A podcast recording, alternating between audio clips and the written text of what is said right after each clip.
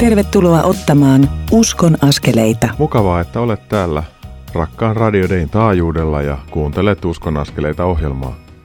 Minä olen Mikko Matikainen, Jeesuksen opettamaa elämäntapaa opettava ja sitä omassa elämässäni soheltava reissupastori ja tämän ohjelman toimittaja. Kuulit muuten ihan oikein. Sanoin todellakin, että sohellan omassa elämässäni Jeesuksen opettamaa elämäntapaa. Näin siksi, että Jeesuksen opettaman elämäntavan kanssa ainakin minulla homma menee aika usein soheltamiseksi.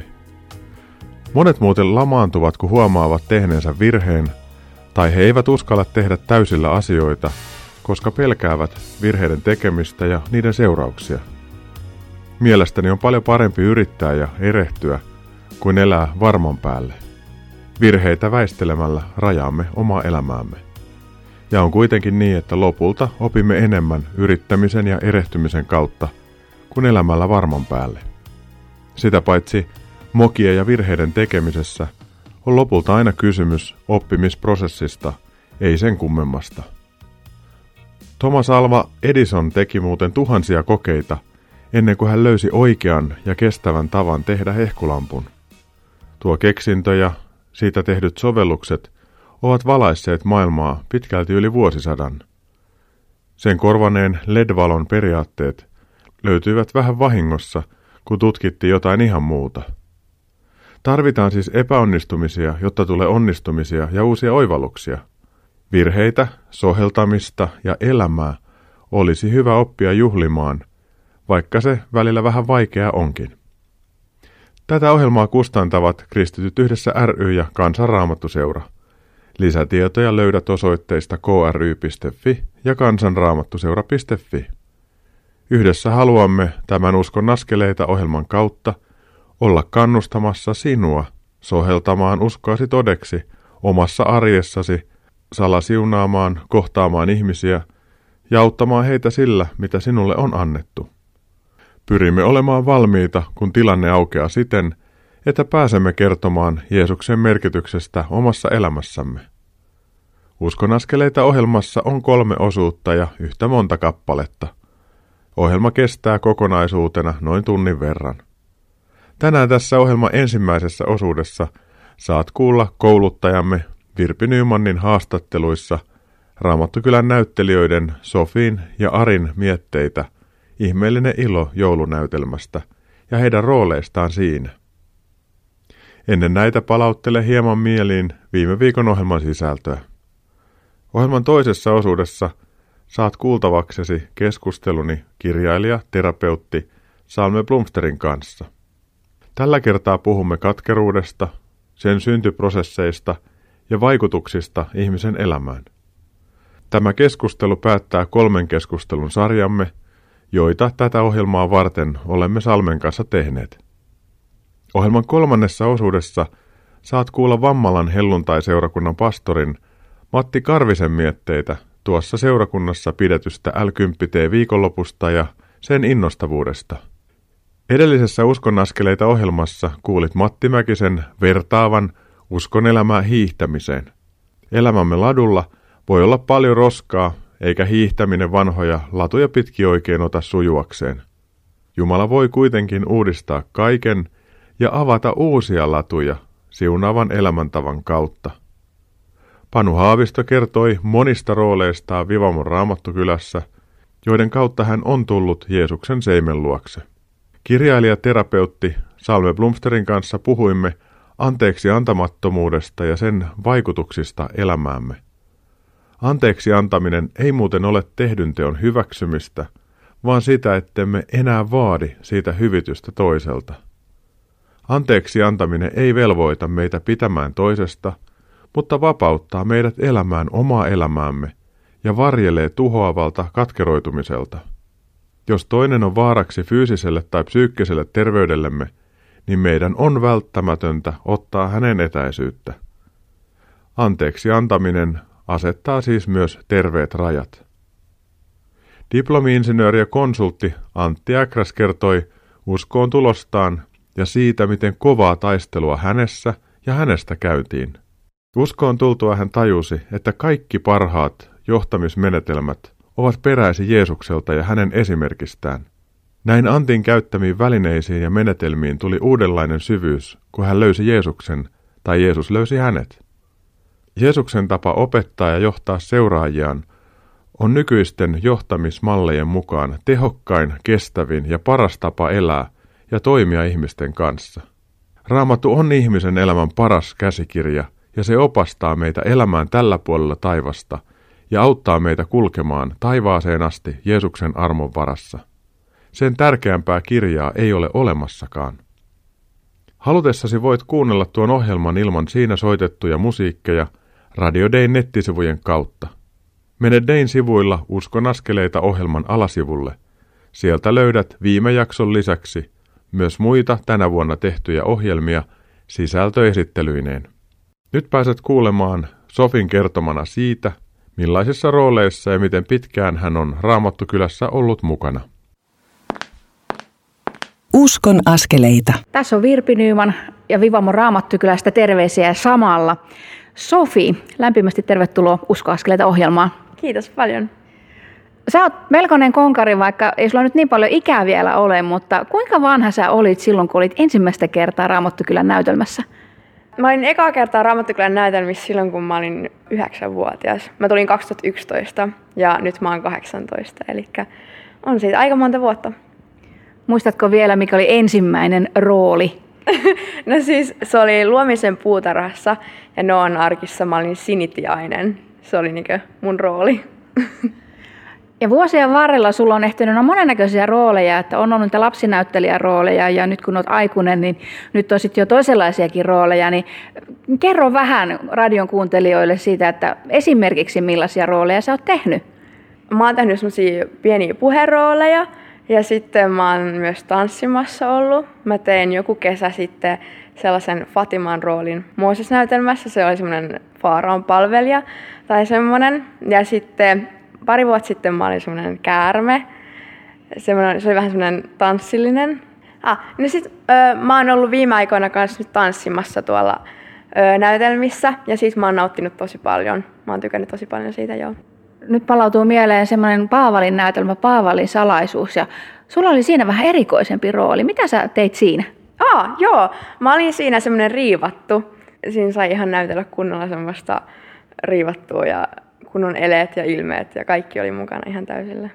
Se näytti aika rajulta se rooli, mutta miltä sinusta tuntui hypätä sellaiseen rooliin, että saitko jotenkin omaksuttua sitä ja ymmärsitkö sitten sitä raamatun kohtaakin paremmin, kun olit tämmöisessä aika rajussa roolissa? No joo, mun mielestä se oli tosi mielenkiintoista tehdä ja se oli, se oli tosi hauskaa. Tai jotenkin, siinä sai jotenkin, jotenkin vaan revitellä tai sille irrotella ja jotenkin se oli tosi mielenkiintoista en mä tiedä sit, aukesiko sitten tavallaan mitenkään enemmän ehkä niin sit raamatullisesti. No en mä tiedä, ehkä jotain, mutta enemmän se oli vaan silleen hauskaa tehdä sitä roolia. Se oli ihan hyvä tulkinta. Että musta ainakin kun mä katsoin sitä, niin tuli mieleen se, että voi kauheita, miten paljon se tyttö kärsi. Että kuinka sä onnistut jotenkin tulkitsemaan ne liikkeet niin, että ei tuollaisen ihmisen osa ole hyvä osa. Että se, siinä tuli ilo siitä, että onneksi hän sai vapautua. Näin katsojan näkökulmasta siis. Ja nyt olet sitten taas valmistautumassa ihmeellinen ilo jouluvailuksella. Mikä sinun roolisi tällä kertaa on? Tänä vuonna mä tanssin tuolla enkeliä ja se on tosi ihanaa. Ja ne, jotka on käynyt katsomassa Vivamo Raamattykylän joulunäytelmää tai ehkä nähneet pätkiä myöskin videona joskus, niin voitte vaan aavistaa, että kuinka isoista asioista ja tunteista siinä tanssimisessa on kyse, kun katsojallakin tuntuu aika lailla sydän alassa. Miten Sofi, kun sä kattelet nyt eteenpäin ja joulu on tulossa, niin mitäs joulu sinulle on? No joulu merkitsee mulle sitä jotenkin, että saa rauhoittua ja keskittyä jotenkin siihen, että Jumala on syntynyt tai Jeesus on syntynyt tähän maailmaan. Saa vaan miettiä ja ajatella, kuinka hieno asia se on. Jotenkin saa perheen kanssa yhdessä viettää joulua ja jotenkin se on semmoinen rauhoittumisen aika. Vaikka toisaalta tuntuu, että on kuitenkin hirveästi kaikkea kiireitä ja kaikkea mutta sitten loppujen lopuksi on kuitenkin sellainen rauhoittumisen aika ja sellainen ihana, ihana aika. Sofi, lämmin kiitos siitä, että suostuit haastateltavaksi tähän ohjelmaan. Kiitos paljon. Kiitos Sofia Virpi Nyman tästä. On melkoisen upea, että Sofi on ollut Raamattokylän toiminnassa mukana yhdeksänvuotiaasta asti ja hän on nyt 18-vuotias. Näiden vuosien aikana Sofi on kulkenut lapsirooleista yhä suurempiin rooleihin. Sinitiaisen roolista tanssivaksi enkeliksi ja tehnyt siinä matkan varrella monia koskettavia rooleja. Tuo raamattu kyllä on yhteisö, joka tukee toisiaan ja jossa ihmiset saavat kasvaa yhdessä tekemällä ja yhdessä oppimalla. Kun uusia näytelmiä harjoitellaan ja esitetään, niin oppiminen tapahtuu sielläkin virheiden kautta.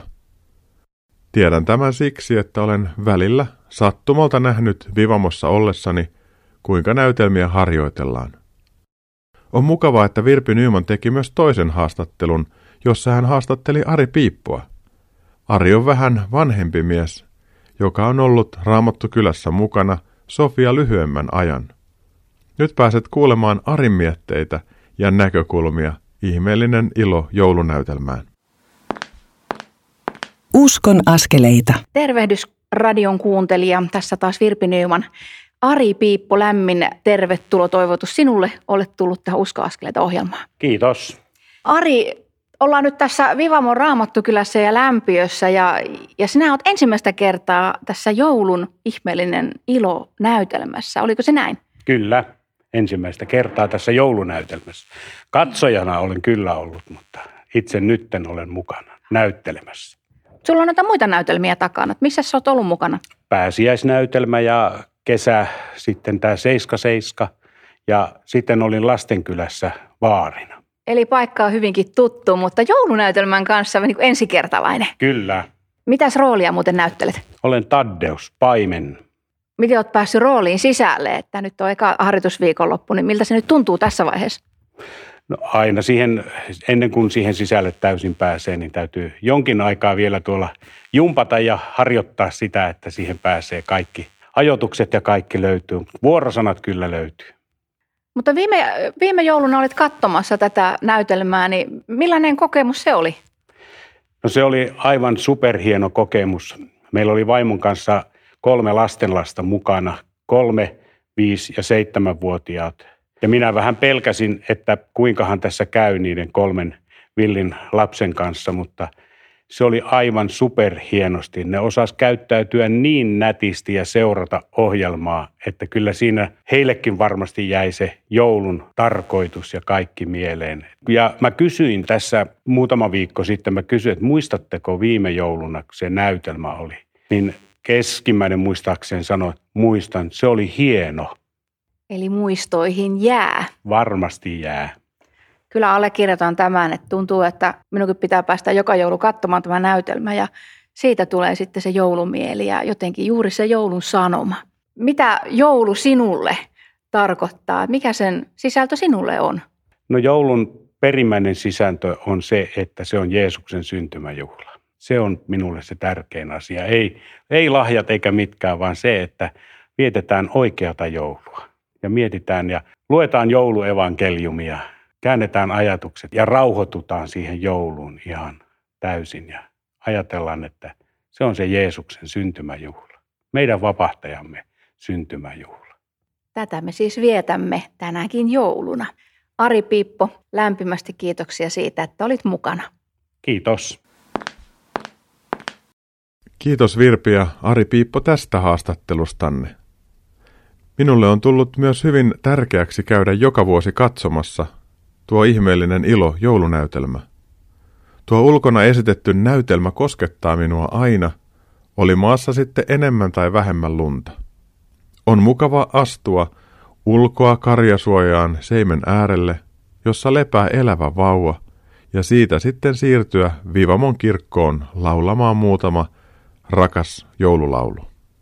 Vivamon Raamattukylän joulunäytelmää Ihmeellinen ilo esitetään 13-21. päivä joulukuuta. Tarkemmat esitysajat löydät Vivamon Raamattukylän nettisivuilta. Niiden kautta voit myös varata liput. Rukoillaan hiukan. Rakas Jeesus, kiitos siitä, että saamme vähitellen valmistautua jouluun. Kiitos, että saamme viettää sinun syntymäjuhlaasi. Haluamme pyytää runsasta siunaustasi kaikille joulunäytelmille, joissa sinua juhlitaan ja rakkauttasi tehdään näkyväksi. Anna joulun sanoman koskettaa ja auttaa ihmisiä elämänsä pimeästä sinun valoosi. Paranna ihmisiä synni haavoista ja auta heitä antamaan elämänsä sinun käsisi. Rakas taivaallinen Isä, sinua ylistämme ja kiitämme pojastasi Jeesuksesta. Tule pyhä henki ja tee meistä vapaita, Jeesuksen seuraajia. Aamen. Kuuntelemme seuraavaksi Raamattukylän kappaleitakin säveltäneen Tommi Kaleniuksen laulamana kappaleen Kun joku on lähellä Jeesusta. Sanat tähän kappaleeseen on tehnyt Anna-Mari Kaskinen ja sen on säveltänyt Tommi Kalenius. Tuon kappaleen jälkeen pääset kuulemaan keskusteluani terapeutti Salme Blumsterin kanssa. Puhumme katkeruudesta ja siihen liittyvistä asioista. Pysy siis kanavalla, kun Uskon askeleita ohjelma kohta jatkuu.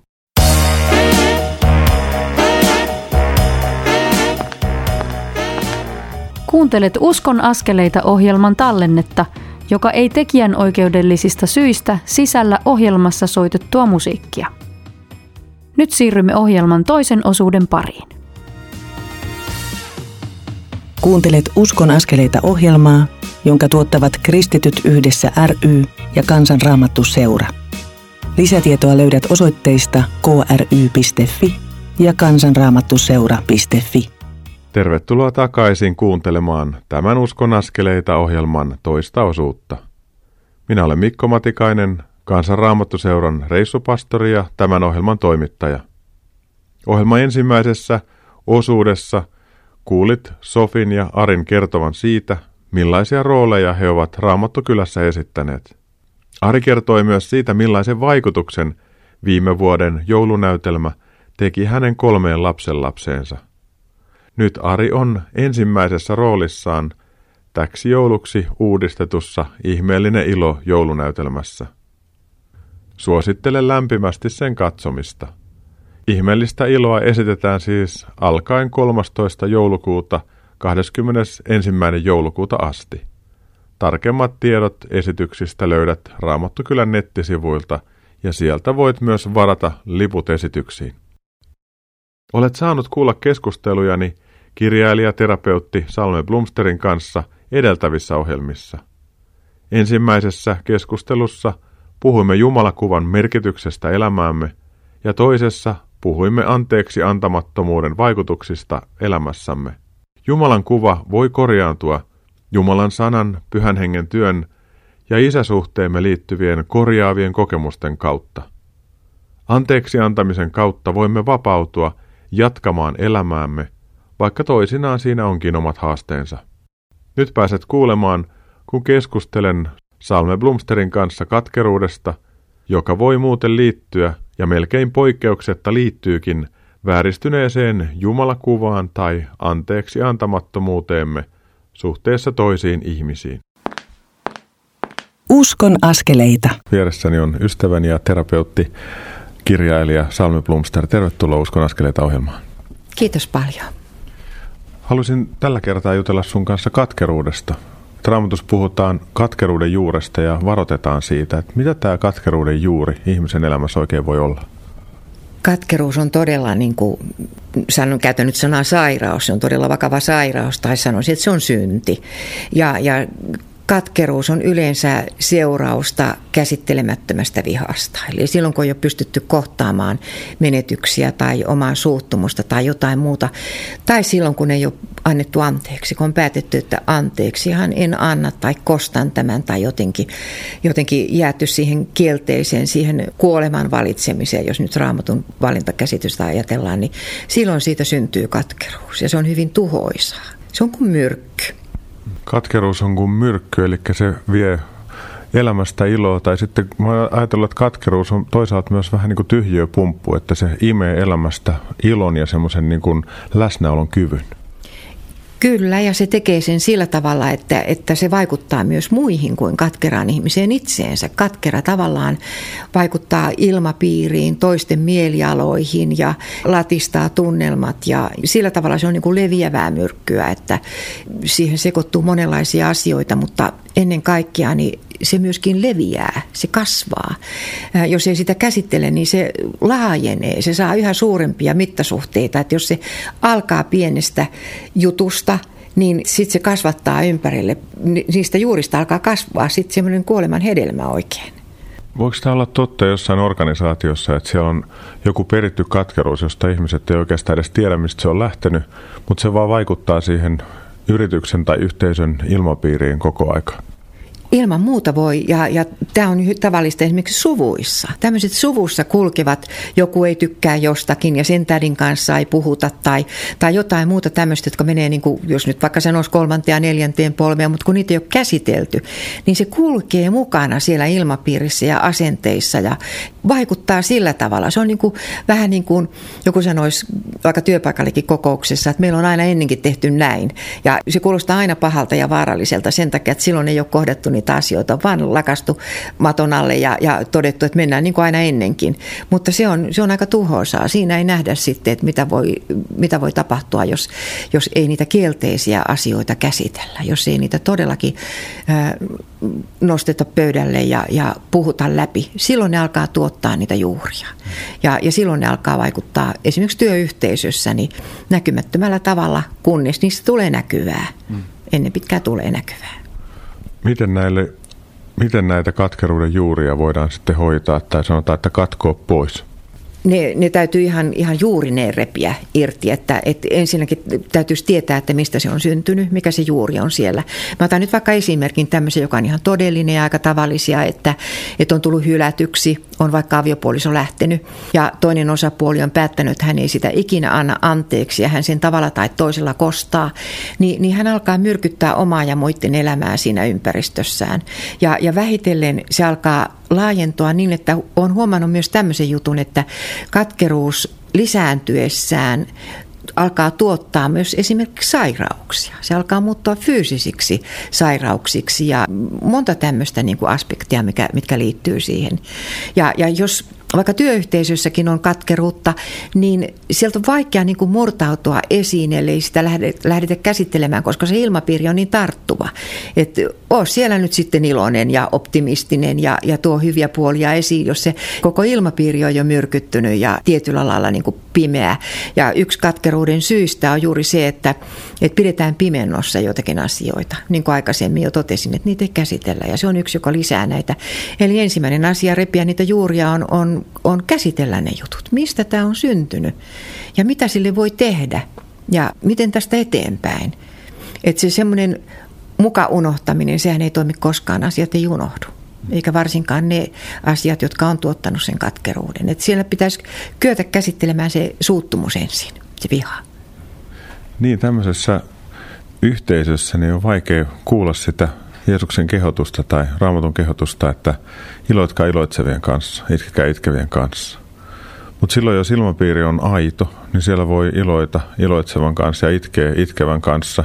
Ja jos yrityksessä joku joku onnistuu ja joku keksii jotakin, joka tuottaa kaikille yhteistä hyvää, niin se, että voi sanoa, että hyvin tehty, niin se on merkki siitä, että ilmapiiri on avoin ja se on toimiva.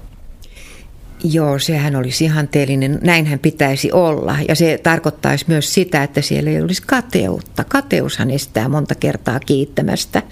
Ja ikään kuin se olisi itseltä pois. Ja, ja kuitenkin se myönteinen palaute, niin, niin se on kyllä paljon paljon parempi kuin, kuin rangaistus tai uhka tai pelko tai joku muu, joka mitätöi ihmisen ja saa alisuorittamaan. Et jos halutaan hyviä tuloksia, niin kyllä se kehu ihminen päivässä on ihan hyvä tapa. Et meillä on jotenkin semmoinen kummallinen käsitys, että joko se tulee ylpeäksi tai mikä se kuvittelee olevansa tai, tai tällä tavalla, että me ei, me ei niin osata kiittää ja nostaa ihmisiä ja, ja iloita todellakin toisten kanssa. Että meidät on joskus nimetty yksi tämmöinen kanadalainen tutkija on nimennyt meidät kateuden kansakunnaksi ja se taitaa kyllä aika paljon pitää paikkaansa. Mä oon joskus ajatellut sitä, että tämä katkeruus ja kateus on vähän niin kuin vaan toisella puolella ja toisella puolella voisi olla pyhitys ja rohkaisu. Ja kun Raamatussa puhutaan siitä, että pyrkikää pyhitykseen, sillä ilman sitä kukaan ei ole näkevä Herraa, siis Jumalan hyvyyttä, rakkautta tai kokeva sitä ilmapiiriä, niin mitä sä ajattelet tästä? Aivan, ja sitten voi ajatella näin, että pyhittyminen on oikeastaan prosessi. Se on oikeastaan kasvamista Kristuksen kaltaisuuteen. Että mitä enemmän minussa on Kristusta, niin sen pyhempi mä olen tietyllä tavalla. Ja, ja ihannehan olisi se, että en enää elä minä, vaan Kristus elää minussa, jolloin se näkyisi ja kuuluisi minusta. Ja silloin se vaikuttaisi jo työyhteisössäkin. Nyt täytyy sanoa, että ne kristilliset työpaikat ei välttämättä ole niitä parhaimpia, jos nyt uskaltaisin sanoa. Aikoinaan, kun olin Suomen Kuvalehdessä, niin se oli kyllä kristillisempi kuin mikään muu paikka, koska siellä iloittiin iloitsevien kanssa ja itkettiin itkevien kanssa. Eli oltiin lähimmäisiä toisillemme, ihminen ihmiselle ja silloin se myöskin vapauttaa suoritukset, koska silloin ei tarvitse näytellä mitään. Jos ei osaa jotain, voi kysyä, saa niin kuin olla tarvitseva ja saa epäonnistuakin ilman, että heti niin kuin laitetaan hyllylle tai muuta tämmöistä. Ja sehän heti vapauttaa voimavaroja. Se tuottaa hyviä tuloksia. Meidän pitäisi saada mahdollisuus oppia, harjoitella, mokata, onnistua – olla rakastettuja koko ajan siinä, niin silloin siihen ei jäisi tilaa sille katkerulle tai kyräilylle, vaan että kaikki olisi tavallaan avointa.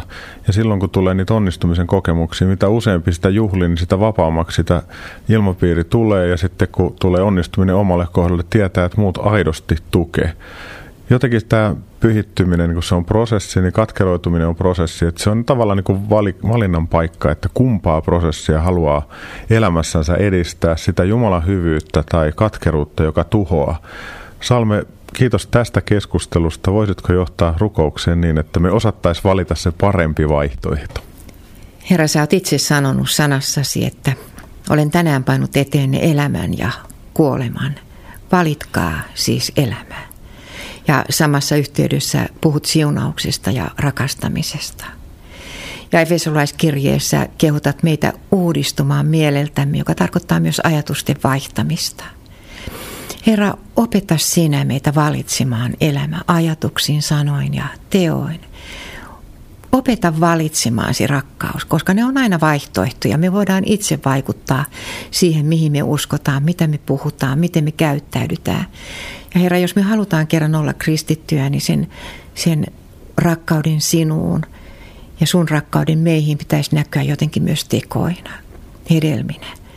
Herra, auta meitä pyhittymään, auta meitä rakastamaan ja vastaanottamaan rakkautta. Anna meidän viedä eteenpäin Kristuksen tuoksua ja, ja ymmärtämään, että vaan rakkaus vapauttaa ihmisen ja tuottaa elämää ja luo yhteyttä ja kaikkea sitä, mitä jokainen meistä kuitenkin kaipaa. Ja riisu meistä semmoiset esteet ja estot, jotka saa meidät niin kuin kätkeytymään sinne defenssien taakse, sinne muurien taakse ja esittämään jotakin, mitä me ei olla, vaan, vaan anna meidän rohkeasti tulla näkyviksi juuri semmoisena kuin me ollaan, koska, koska aidon ihmisen kanssa on aina hyvä olla. Ja jospa tämä voisi tapahtua paitsi kotona, niin myös työyhteisöissä ja kaikkialla, missä me kuljetaan. Että me oltaisiin Herra kaikessa – enemmän sun kaltaisia. Mä pyydän sitä Jeesus sun nimessäsi. Amen. Jeesus, mä haluan myös pyytää sitä, että näytä meille totuus meistä itsestämme, kun välillä me ollaan täysin sokeita sille, että missä tilassa me ollaan. Että Herra, jos me ollaan huomaamattamme jouduttu katkeruuden valtapiiriin, niin Herra, näytä se meille sen takia, että rakastat meitä ja Pyhä Henki anna meille rohkeus tehdä valinta ja anna meille myös semmoinen pyhä pelästyminen siitä, että hyvänen aika, että me ollaan menossa tähän suuntaan, että Herra, vapauta meidät kulkemaan oikeaan suuntaan, Jeesus, sinun kanssa, sinun, joka olet tietotuus ja elämä ja yltäkylläinen elämä, merkityksellinen elämä, mutta ei helppo elämä. Anna, anna meille lujuutta ja rohkeutta taistella näissä asioissa niin, että sun nimes tulee korotetuksi ja yhteisöt eheytyvät ja me saadaan itsekin siinä voida paremmin. Tätä pyydetään Jeesuksen nimessä. Aamen. Kiitos Salmen Pumster tästä kovasti. Kiitos, että sain olla mukana.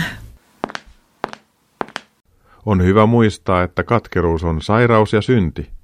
Se on seurausta käsittelemättömästä vihasta ja päätöksestä olla antamatta anteeksi. Katkeruus on myrkky, joka leviää ja tuhoaa katkeroitumisen keskellä elävää sekä hänen lähellään olevaa ilmapiiriä. Katkeroituminen ja pyhittyminen ovat molemmat prosesseja. Ne ilmeisesti sulkevat toisensa pois tai rajoittavat toisiaan. Pyhittyminen on sitä, että elämme Jumalan anteeksiannosta käsin ja katsomme totuutta itsestämme. Pyydämme syntejämme anteeksi ja kohtaamme vihaamme. Mikäli on mahdollista, niin kohtaamme ne asiat ja ihmiset, jotka aiheuttavat elämässämme vihastumista ja myös katkeruutta. Kun ajattelen niitä yhteisöjä, joissa elämme, niin mieleeni tuli Galatalaiskirjeen viidennen luvun jakeet 25 ja 26. Jos me elämme hengen varassa, meidän on myös seurattava hengen johdatusta. Emme saa tavoitella turhaa kunniaa, emmekä ärsyttää ja kadehtia toisiamme. On valtavan tärkeää osata laittaa kateus toista ihmistä kohtaan pois ja käsitellä sitä. On turha tavoitella ihmisten kunnioitusta ja taistella sitä saadakseen. On parempi osoittaa toiselle kunnioitusta, kiittää ja kehua häntä onnistumisen hetkellä, kuin etsiä omaa kunniaa.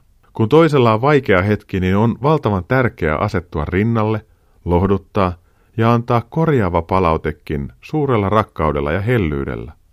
Jeesuksen opettama elämäntapa, joka tulee selkeämmin esille Luukkaan evankeliumin kymmenennessä luvussa, auttaa meitä kaikessa mainitussa.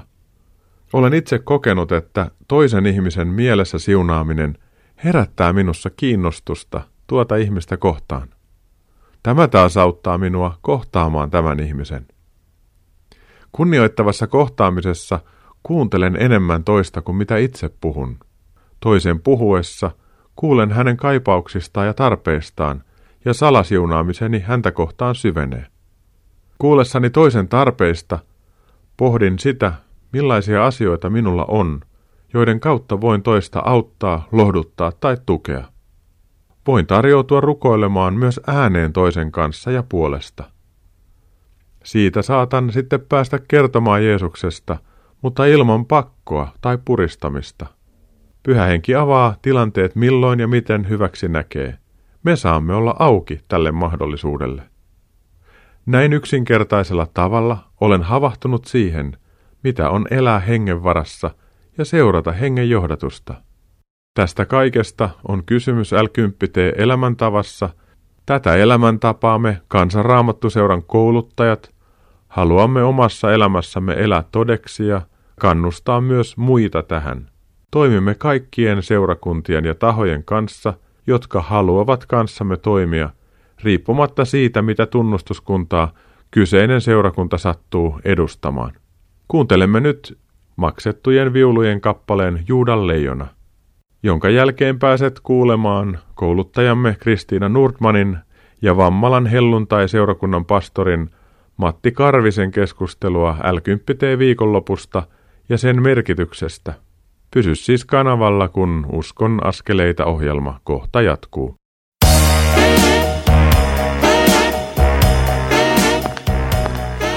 Kuuntelet Uskon askeleita ohjelman tallennetta, joka ei tekijän oikeudellisista syistä sisällä ohjelmassa soitettua musiikkia. Nyt siirrymme ohjelman kolmannen osuuden pariin.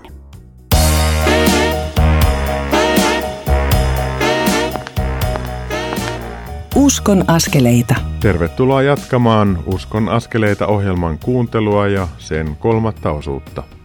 Minä olen Mikko Matikainen, Kansanraamattuseuran välillä elämän ryydyttämä ja väsyttämä reissupastori sekä tämän ohjelman toimittaja. Mukavaa, että olet kuulolla. Tämän Uskon askeleita ohjelman kustantavat Kristityt yhdessä ry ja Kansanraamattuseura. Ne haluavat osaltaan olla edistämässä ilmapiiriä, jossa katkeruudet tulisivat kohdatuiksi ja ihmissuhteet hoidetuiksi. Lisätietoja kustantajista saat osoitteista kry.fi ja kansanraamattuseura.fi. Olen seurannut viimeaikaista poliittista kuohuntaa ja ajatellut sen keskellä olevia ihmisiä. On tehty virheitä, osoitettu epäluottamusta, oltu vihaisia ja pettyneitä toinen toisiinsa sekä vaadittu monenlaisia selvityksiä suuntaan ja toiseen. Tämä on varmaan ollut ihan tarpeellista – mutta tapa, jolla asia on näyttäytynyt mediassa ja julkisuudessa, on ollut hyvin repivää. Minua tämä kutsuu nyt rukoilemaan poliittisten päättäjiemme puolesta ja heidän keskinäisten suhteittensa puolesta. Monet ovat nyt saaneet isojakin kolhuja, kokevat pettymystä itseensä ja toisiinsa sekä ovat vihaisia. Käsittelemättöminä nämä asiat voivat johtaa tuhoisaan katkeruuteen. Tuollainen ilmapiiri ja sen leviäminen olisi erittäin vaarallinen asia ihmisten keskinäisten suhteiden ja maamme tulevaisuuden ja tehtävien päätösten kannalta. Siksi haluan nyt rukoilla kanssasi.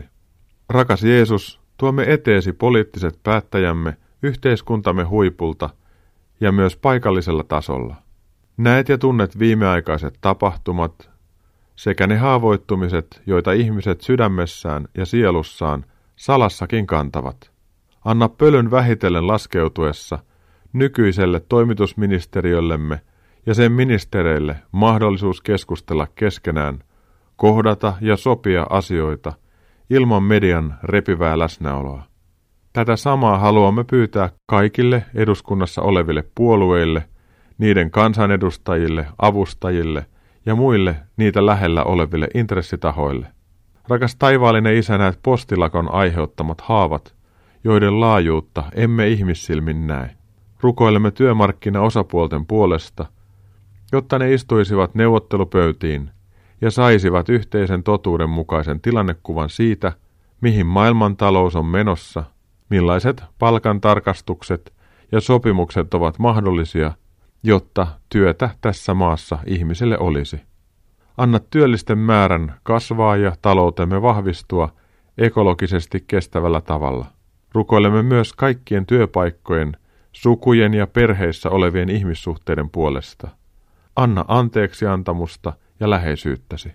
Kiitos, että salasiunaamisella ja omilla asenteillamme on valtava merkitys. Auta meitä tänään valitsemaan elämä kuolemantekojen sijasta. Auta meitä valitsemaan pyhityksen tie, jotta tuhoavalle katkeruudelle jää yhä vähemmän tilaa.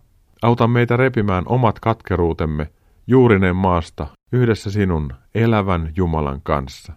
Jeesuksen nimessä me näitä asioita rukoilemme. Aamen. Seuraavaksi pääset kuulemaan Kansanraamattuseuran kouluttajan Kristiina Nordmanin keskustelua Varkauden helluntai-seurakunnan pastorin Matti Karvisen kanssa, kun he puhuvat siellä pidetystä l viikonlopusta. Uskon askeleita. Olen Kansanraamattuseuran kouluttaja Kristiina Nordman ja olen pitämässä Vammalan helluntai-seurakunnassa Luukas 10 viikonloppua. Ja mulla on tässä pastori Matti Karvinen. Ja Matti, sä oot innostunut tästä Luukas 10 ajatuksesta. Kerro mulle, mikä sua tässä innostaa ja miksi halusit tämän omaan seurakuntaasi? Todella on innostunut. Kuulin Radio Daystä tätä teidän ohjelmaa ehkä vuosi pari sitten ja, ja silloin jo lähestyin teidän toiminnanjohtajaa ja kyselin tästä ja silloin ei vielä niin kuin enempää edistynyt tämä ajatus, mutta nyt kuulin sitten naapurikaupungissa oli tämä koulutus ja ajattelin, että tuun siellä kuuntelee, mitä tämä pitää sisällään. Mua innostaa tässä erityisesti se, että tämä on tällainen niin matalan kynnyksen varustava opetuspaketti, että, kuka tahansa kristitty voi samaistua tähän ja, ja mä uskon ja oikeastaan voin sanoa tiedän, että meillä on puutetta tämän kaltaisesta niin kuin rohkaisusta kristittynä arjessa elämiseen ja se mua motivoi tässä. Tämä on tärkeä ja hyvä koulutus. Osaatko yksilöidä jotenkin, että nyt kun olet, olet itse kuunnellut näitä askelia, mitä tässä käydään läpi, mikä siis pohjautuu sinne Luukkaa evankeliumin kymmenenteen lukuun, missä Jeesus lähetti opetuslapset edellään niihin kaupunkeihin ja kyliin, joihin oli itse menossa ja antoi sitten vähän evästystä opetuslapsille, että miten toimitte mm-hmm. siellä. Niin mikä, mikä sua on itse asiassa puhutellut tai mitä haluaisit nostaa erityisesti? Niin mua puhuttelee yksinkertaisesti se, että me tämän päivän kristit osataan kyllä elää harrastuksissa ja, ja muualla niin kuin tämän ajan ei-uskovien ihmisten keskellä, mutta me ei uskalleta ottaa sitä seuraavaa askelta. Tämä on mun havainto. Et mua innostaa tässä se, että tässä niin selkeästi ja johdonmukaisesti kerrotaan se, että mikä on se seuraava askel, kuinka siihen pitäisi suhtautua ja, ja sen niin kuin esiin nostaminen, että, että jokainen voi tehdä sen. Tämä on se, se rohkaiseva. Ja, ja tämä vie niin kuin konkreettisesti niihin tilanteisiin ja se ei jää niin kuin kesken, vaan niin kuin johtaa sitten siihen, että Jeesuksen esimerkin ja, ja opetusten mukainen elämäntapa voi tulla mahdolliseksi niin kuin jokaisen elämässä. Ja tämä mua eniten tässä niin kuin rohkaisee. Uskoisin, että nämä ei oikeastaan kenellekään niin kuin outoja. Me tiedetään nämä kaikki asiat, mutta silti me ei eletä sen mukaan.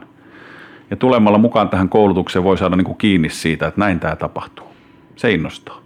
Ja oikeastaan kyse on niin opetuslapseuttamisesta, eikö niin?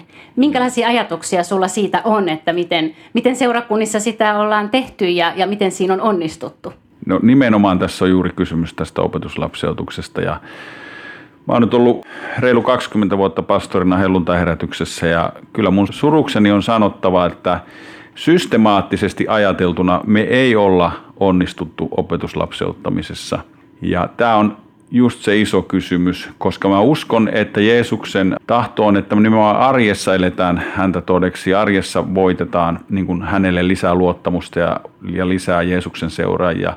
Ja jos me ei pystytä varustamaan meidän seurakuntalaisia elää arjessa todeksi Kristusta, eli opetuslapseuttamaan, niin me ei voida toteuttaa hänen tahtoaan, eli Jeesuksen tahtoa, niin kuin hän on se meille jättänyt. Että ollaan todella ytimessä sun sydämellä on myös kristittyjen välinen yhteys. Minkälaisia ajatuksia sulla siitä on? Mulla on sellaisia ajatuksia, että mä oon aika murheellinen siinä, että se toteutuu niin kapeasti. Siis sitä on, ja on kaikesta kristittyjen välisestä yhteydestä kiitollinen, mutta samanaikaisesti mun niin kun sisimmässä on näky, että se voisi olla paljon suurempaa, paljon miten mä sanoisin, että me tultaisiin suuremmalla joukolla yksinkertaisesti yhteen rukoilemaan oman kaupungimme puolesta. Unohdettaisiin se, missä kirkossa tai seurakunnassa se mahtaa kullakin kertaa olla. Että se olisi paljon luonnollisempaa. Et, et niin kuin mä näen siinä niin, kuin niin suuren potentiaalin, minkä Jeesus on siihen asettanut. Ja mä suren sitä, että se potentiaali ei toteudu lähellekään siinä volyymissa, mitä se voisi toteutua. Ja siksi haluan niin omalla esimerkillä ja toiminnalla edistää sitä kaikin mahdollisin tavoin. Ja yksi iso innoittaja oli silloin aikanaan, kun oli se Kristuspäivä Turussa. Ja, ja silloin niin kuin oli sellainen ajatus, tästäkö tämä nyt lähtee mopo keulimaan, mutta ei se, nyt ihan, ei se nyt ihan vielä ole lähtenyt keulimaan. Mutta ihan hyviäkin merkkejä on toisaalta näkyvissä, että ei pidä niin kuin sillä masentua asialle, mutta näen siinä myös paljon enemmän mahdollisuuksia kuin mitä tänä päivänä toteutuu. Mutta meitä kutsutaan tähän kristittyjen väliseen rakkauteen elämään sitä todeksi myös arjessa. Ja tämä on ihan konkreettinen rukousaihekin meille. Haluaisitko vielä lopuksi johdattaa meidät rukoilemaan kristittyjen yhteyden puolesta? Kyllä. Kiitos Jeesus, että jätit meille niin selkeän esimerkin toinen toistemme rakastamisesta ja, ja toinen toistemme kanssa elämisestä. Herra, mä rukoilen, että kaikki sellaiset ihmisten rakentamat esteet ja aidat ja muurit vois murtua – ja Herra, ennen kaikkea anna meidän hengellisinä johtajina näyttää esimerkkiä meidän seurakunnissa, mitä se tarkoittaa, että me rakastetaan toisiamme. Herra, anna meidän rohkeasti, ennakkoluulottomasti mennä toinen toistemme luokse ja osoittaa rakkautta toinen toisillemme.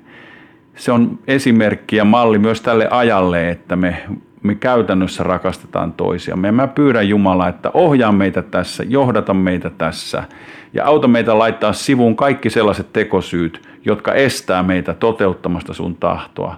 Jeesuksen nimessä pyydän ja toivon ja odotan ja rukoilen uskossa, että tämä tulee tapahtumaan. Kiitos siitä sinulle. Amen. Amen. Kiitos Matti Karvinen, siunausta sinulle ja sinun seurakuntaasi. Kiitos. Kiitos helluntai-pastori Matti Karvinen ja Kristiina Nordman yhteisestä innostuksestanne L10T elämäntapaa kohtaan.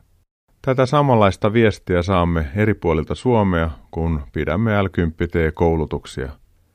Niillä paikkakunnilla, missä ihmiset tulevat yhteen eri seurakuntataustoista ja järjestävät L10T-koulutuksen yhdessä, alkaa myös tapahtua yhteyden vahvistumista ja rakentumista – Joissakin yhteiskristillisissä l jutuissa olen iloinut siitä, että tapahtuman aikana ihmiset ovat tutustuneet toisiinsa paremmin.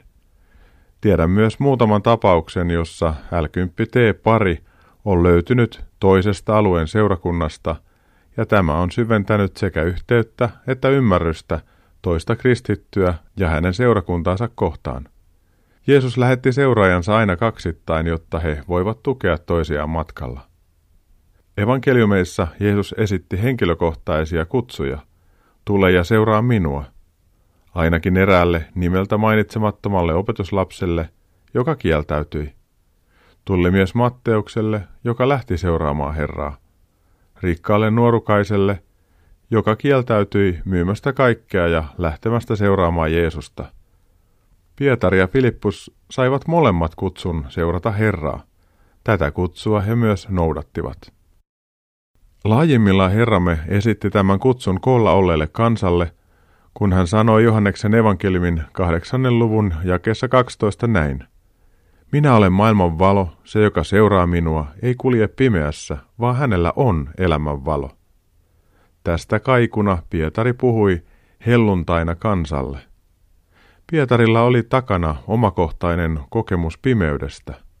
Hän oli kulkenut läpi henkilökohtaisen pimeyden, pettymyksen ja epäonnistumisen ristin tapahtumien aikana. Hän oli kieltänyt, luopunut ja hylännyt Herran. Ylösnoussut tuli kuitenkin hänen luokseen. Hänestä loistava valo poisti pimeyden, ja Kristuksen sovitusveri poisti synnin suuruuden ja vei mennessään myös häpeän. Pietari tiesi, miten merkittävää on seurata Jeesusta, eikä hän enää herrastansa luopunut, eikä tätä kieltänyt. Tänään Herramme kutsuu sinua ja minua sellaisena kuin olemme. Hän haluaa varustaa meidät elämään omilla paikoillamme hänen todistajinaan, etsimään yhteyttä toistemme kanssa ja käyttämään kaikkia niitä armolahjoja, joita hän on nähnyt hyväksi meille antaa. Ollaan tässä rohkeita, lähdetään liikkeelle, eikä pelätä epäonnistumisia. Muistetaan, että tekemällä oppii ja epäonnistumisten kautta opimme kaikista eniten. On tullut aika antaa muutama virike tai ajatus tähän viikkoon. 1. Kaiva mielesi pohjalta esiin jokin epäonnistuminen tai moka. Mieti, mitä se voisi sinulle tänään opettaa. Katsele sitä rauhassa ja anna siihen liittyvät tunteesi Herran käsiin. 2. Pyydä Jumalan pyhää henkeä näyttämään, onko sinun jäänyt kiinni käsittelemätöntä vihaa, joka on muuttunut tai muuttumassa katkeruudeksi. Tee tahdon valinta, kohtaa tämä ja revi katkeruus juurineen irti. 3. Rukoile päättäjiemme puolesta, jotta he löytävät tietä eteenpäin. Rukoile sitä, että ihmiset varjeltuisivat katkeroitumiselta ja voisivat puhua keskenään sekä tehdä hyviä päätöksiä tämän kansan parhaaksi. 4. Edistä ihmisten välistä yhteyttä puhumalla hyvää. Jätä happamat sanat sanomatta. Kiitä Jumalaa toisista seurakunnista. Tässä mainitsemani virikkeet ja ajatukset löydät myös uskonaskeleita Facebook-seinältä. Sinne laitan myös ennakkoinformaatiota tulevista ohjelmista. Olisi mukava, jos jakaisit tuon sivun julkaisuja ja tykkäisit sivustosta. Näin uskonaskeleita Facebook-sivu, tämä ohjelma ja Jeesuksen opettama elämäntapa saisi lisää näkyvyyttä. Nyt päättyvän ohjelman voit kuunnella uusintana ensi lauantaina kello 18 tai sunnuntaina aamuyöllä kello 02. Uskon askeleita ohjelmia voit jälkikuunnella ilman musiikkia Radio Dayn nettisivun kautta. Etsiydy tuolla Dayn nettisivulla Uskon askeleita ohjelman alasivulle. Sieltä löydät mahdollisuuden kuunnella tänä vuonna lähetettyjä ohjelmia. Uusi Uskon askeleita ohjelma lähetetään jälleen ensi maanantaina kello 21.40. Tämän Uskon askeleita ohjelman lopuksi kuuntelemme nyt kappaleen Tulkoon tie sinua vastaan, jonka esittää tauon paikka. Rohkaistutaan jälleen ottamaan omassa elämässämme niitä pieniä mutta tärkeitä uskonaskeleita. Ei pelätä mokia tai epäonnistumisia, otetaan ne oppimiskokemuksina. Mikko Matikainen kiittää ja kuittaa. Siunattua edelleen syvenevää adventin aikaa. Kuulemisiin jälleen ensi viikolla. Moi moi!